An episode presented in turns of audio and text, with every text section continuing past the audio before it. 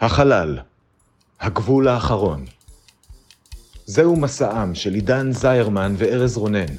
משימתם, לצפות בכל הפרקים של סטארט-טרק לפי סדר כרונולוגי, לדבר עליהם ולצעוד בעוז למקום בו אף אדם לא צעד מעולם.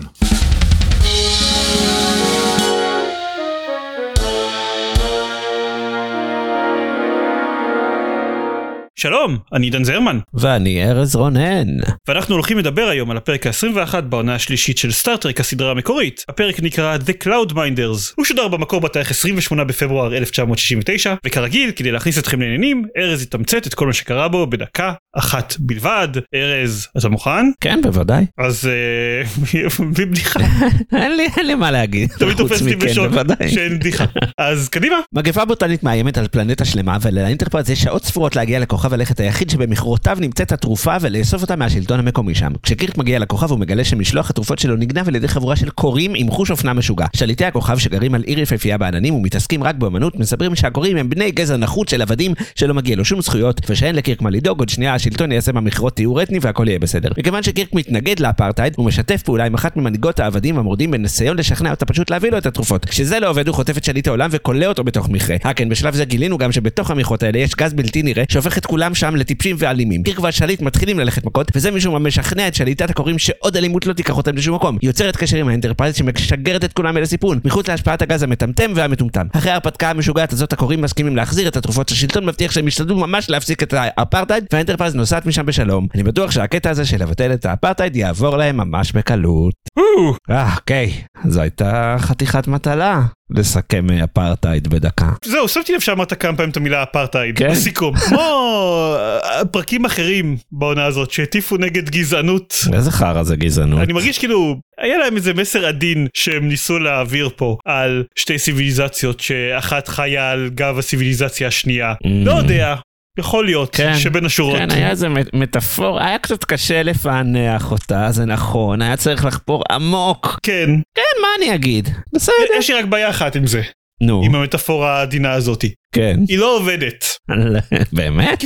אוקיי בסדר אני מבין מה הם ניסו לעשות פה אבל הקטע זה שהסיביליזציה הגורם לזה שהסיביליזציית עבדים הטרוגולייטים שיבוש של מילה מפורסמת מכדור הארץ לא יודע למה שחייזרים ישמשו מילה מכדור הארץ אבל בסדר הסיבה לזה שהם כולם פחות מוצלחים ולא מצליחים לבנות ערים מעופפות בשמיים זה בגלל הגז שהם נושמים במכרות גז הטמטום, כן אבל גז הטמטום המטומטם. אבל גם הציוויליזציה בשמיים לא יודעת על הגז הזה באמת. כאילו זה לא נכון. שהם הם ידעו על הגז אז הם אוקיי אתם תהיו שמה ותספקו לנו משאבים בזמן שאנחנו נגור בעיר שלנו. לא הם באמת לא ידעו שזה מה שגורם לזה זה כאילו מסיר מהם אחריות קצת למצב.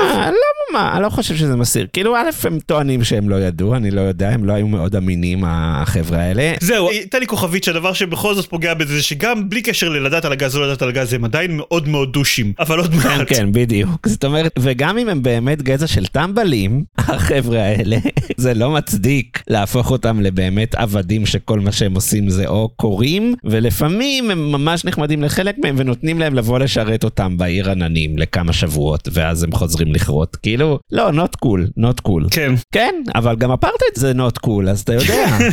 פשוט בדרך כלל סאבטקסט צריך להיות סאבטקסט ולא הטקסט עצמו. כן. אז כן. גם, אגב, אה, מה שאתה אומר, כאילו לי דווקא גם לא עבד העניין השני כאן. הצד השני של המשוואה הזאת של האפרטהייד שלא עובד, הטענה שהעיר בעננים הפכה להיות עיר שבאמת השוכנים בה עוסקים אך ורק באומנות, והם כאלה עדיני נפש, והבת של השליט הוצגה ככל כך עדינה ומחושבת שאפילו ספוק התאהב בה, או שטות כזאת שבטח עוד מעט נרחיב עליה. כן.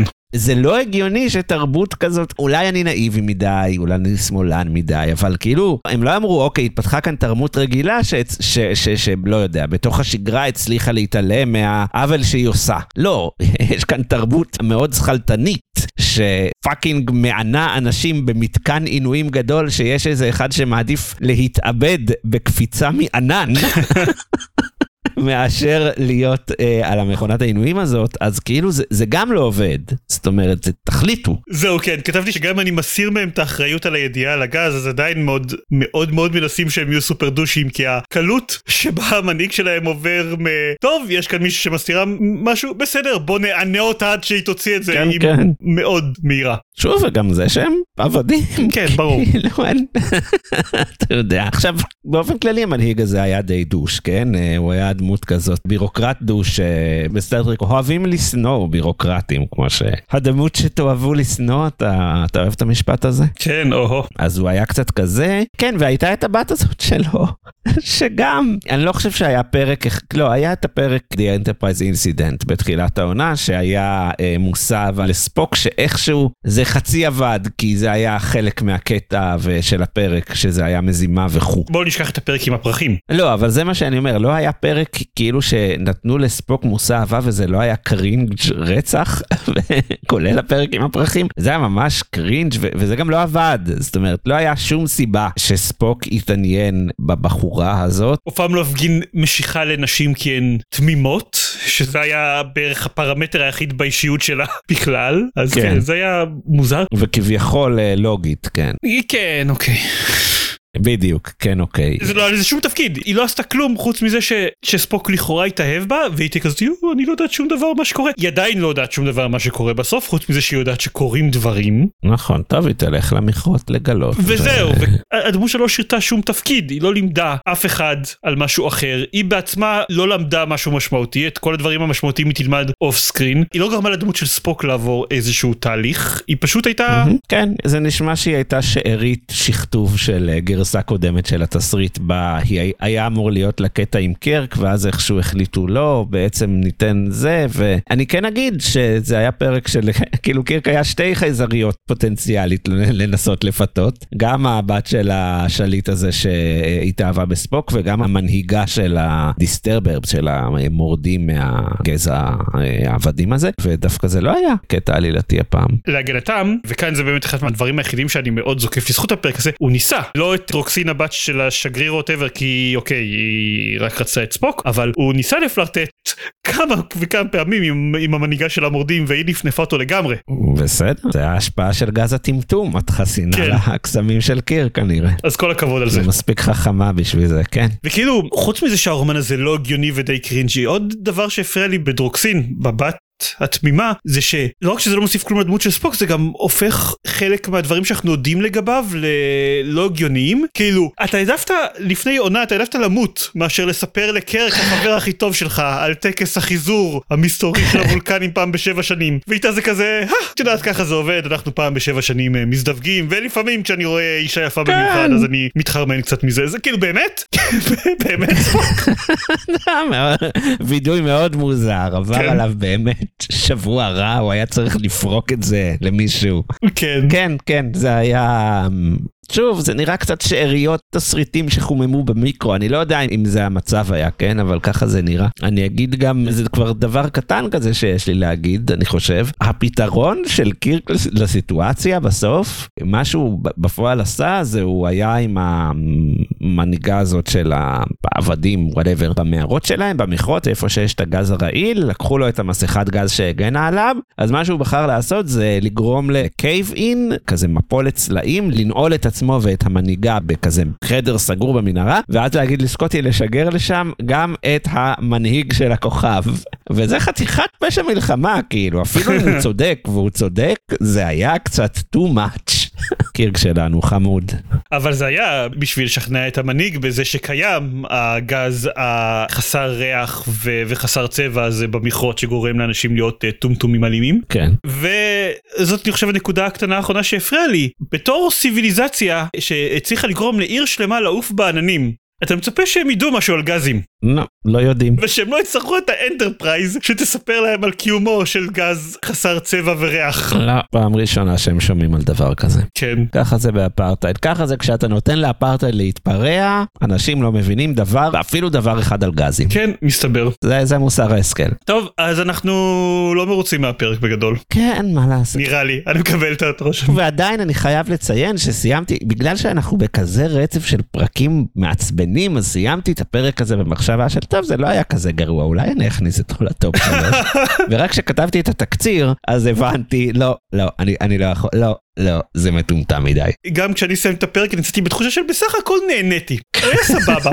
ואז התחלתי לכתוב את הנקודות וכאילו רגע שנייה זה לא פרק טוב. איי, סטארט-טרק עונה שלוש. כן זה עד קשוח. מתי סטארט-טרק עונה עד שלוש? מתי? עוד חודש בערך. עוד קצת, עוד קצת, כן. כן.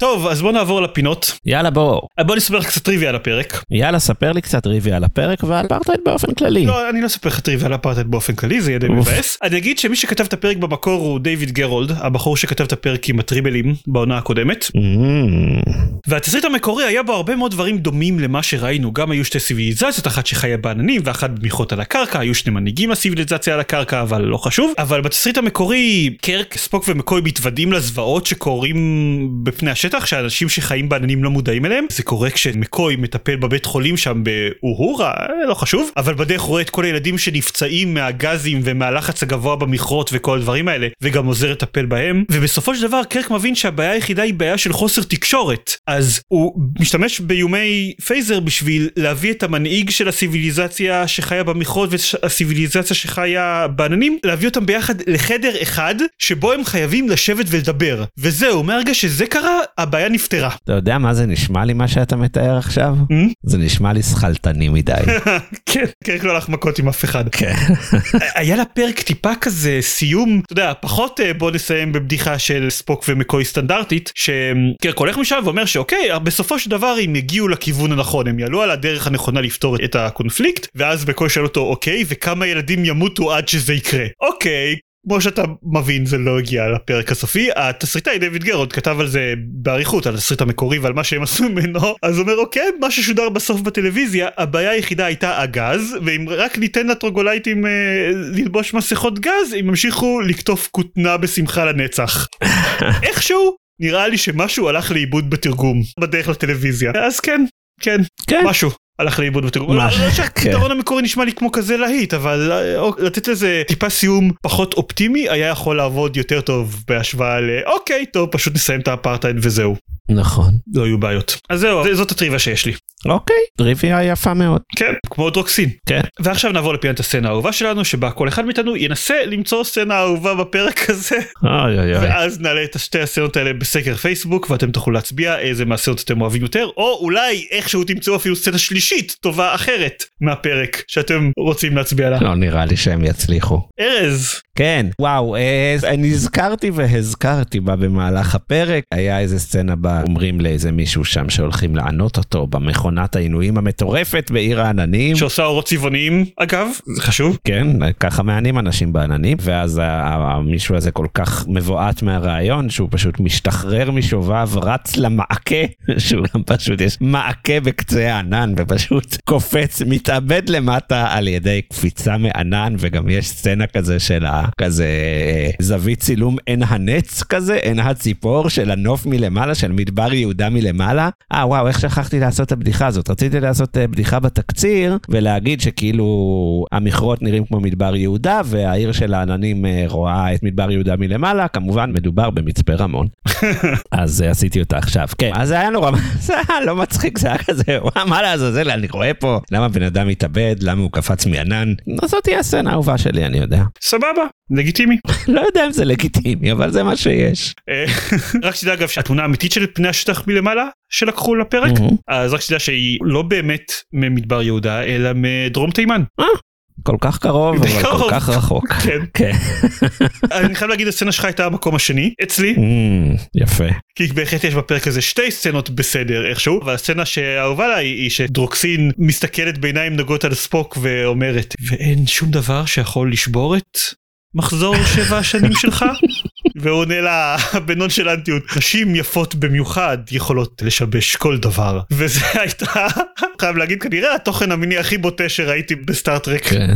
אם הרגשת לפני כמה ימים באיזשהו ערב קרינג' בביתך בכפר סבא, זה היה מביתי ברעננה, הקרינג' שלי בסצנה כן. הזאת מגיע עד אליך. אז כן, הסצנה היחידה שראויה לציון בפרק הזה. ולו רק בגלל הבסיס שהיה לפנפיקים. כן. ופינת השאלה המטופשת המתחלפת שלנו. רגע, רגע, לפני השאלה המטופשת, יש לי שאלה רצינית לשאול אותך בנוגע לפרק. אוקיי. מה זה לעזאזל מגפה בוטנית?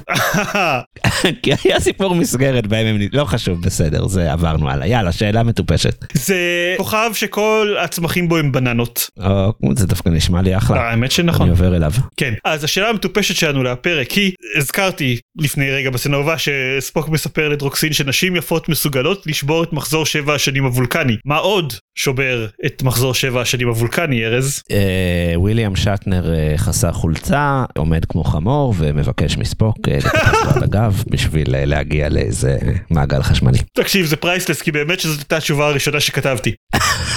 זה נשמע, אין מה לעשות, זה זה כל כך נכון. גם עם רפרנס לפרק הספציפי הזה, כן, כאילו הפעם האחרונה שהם היו בכלא הנאצי וזה, אבל ברגע האחרון הבנתי שמי שבאמת שובר את מחזור שבע השנים הוולקני זאת ג'אניס. Hmm, בגלל זה היו צריכים להיפטר ממנה. עכשיו אנחנו מבינים למה.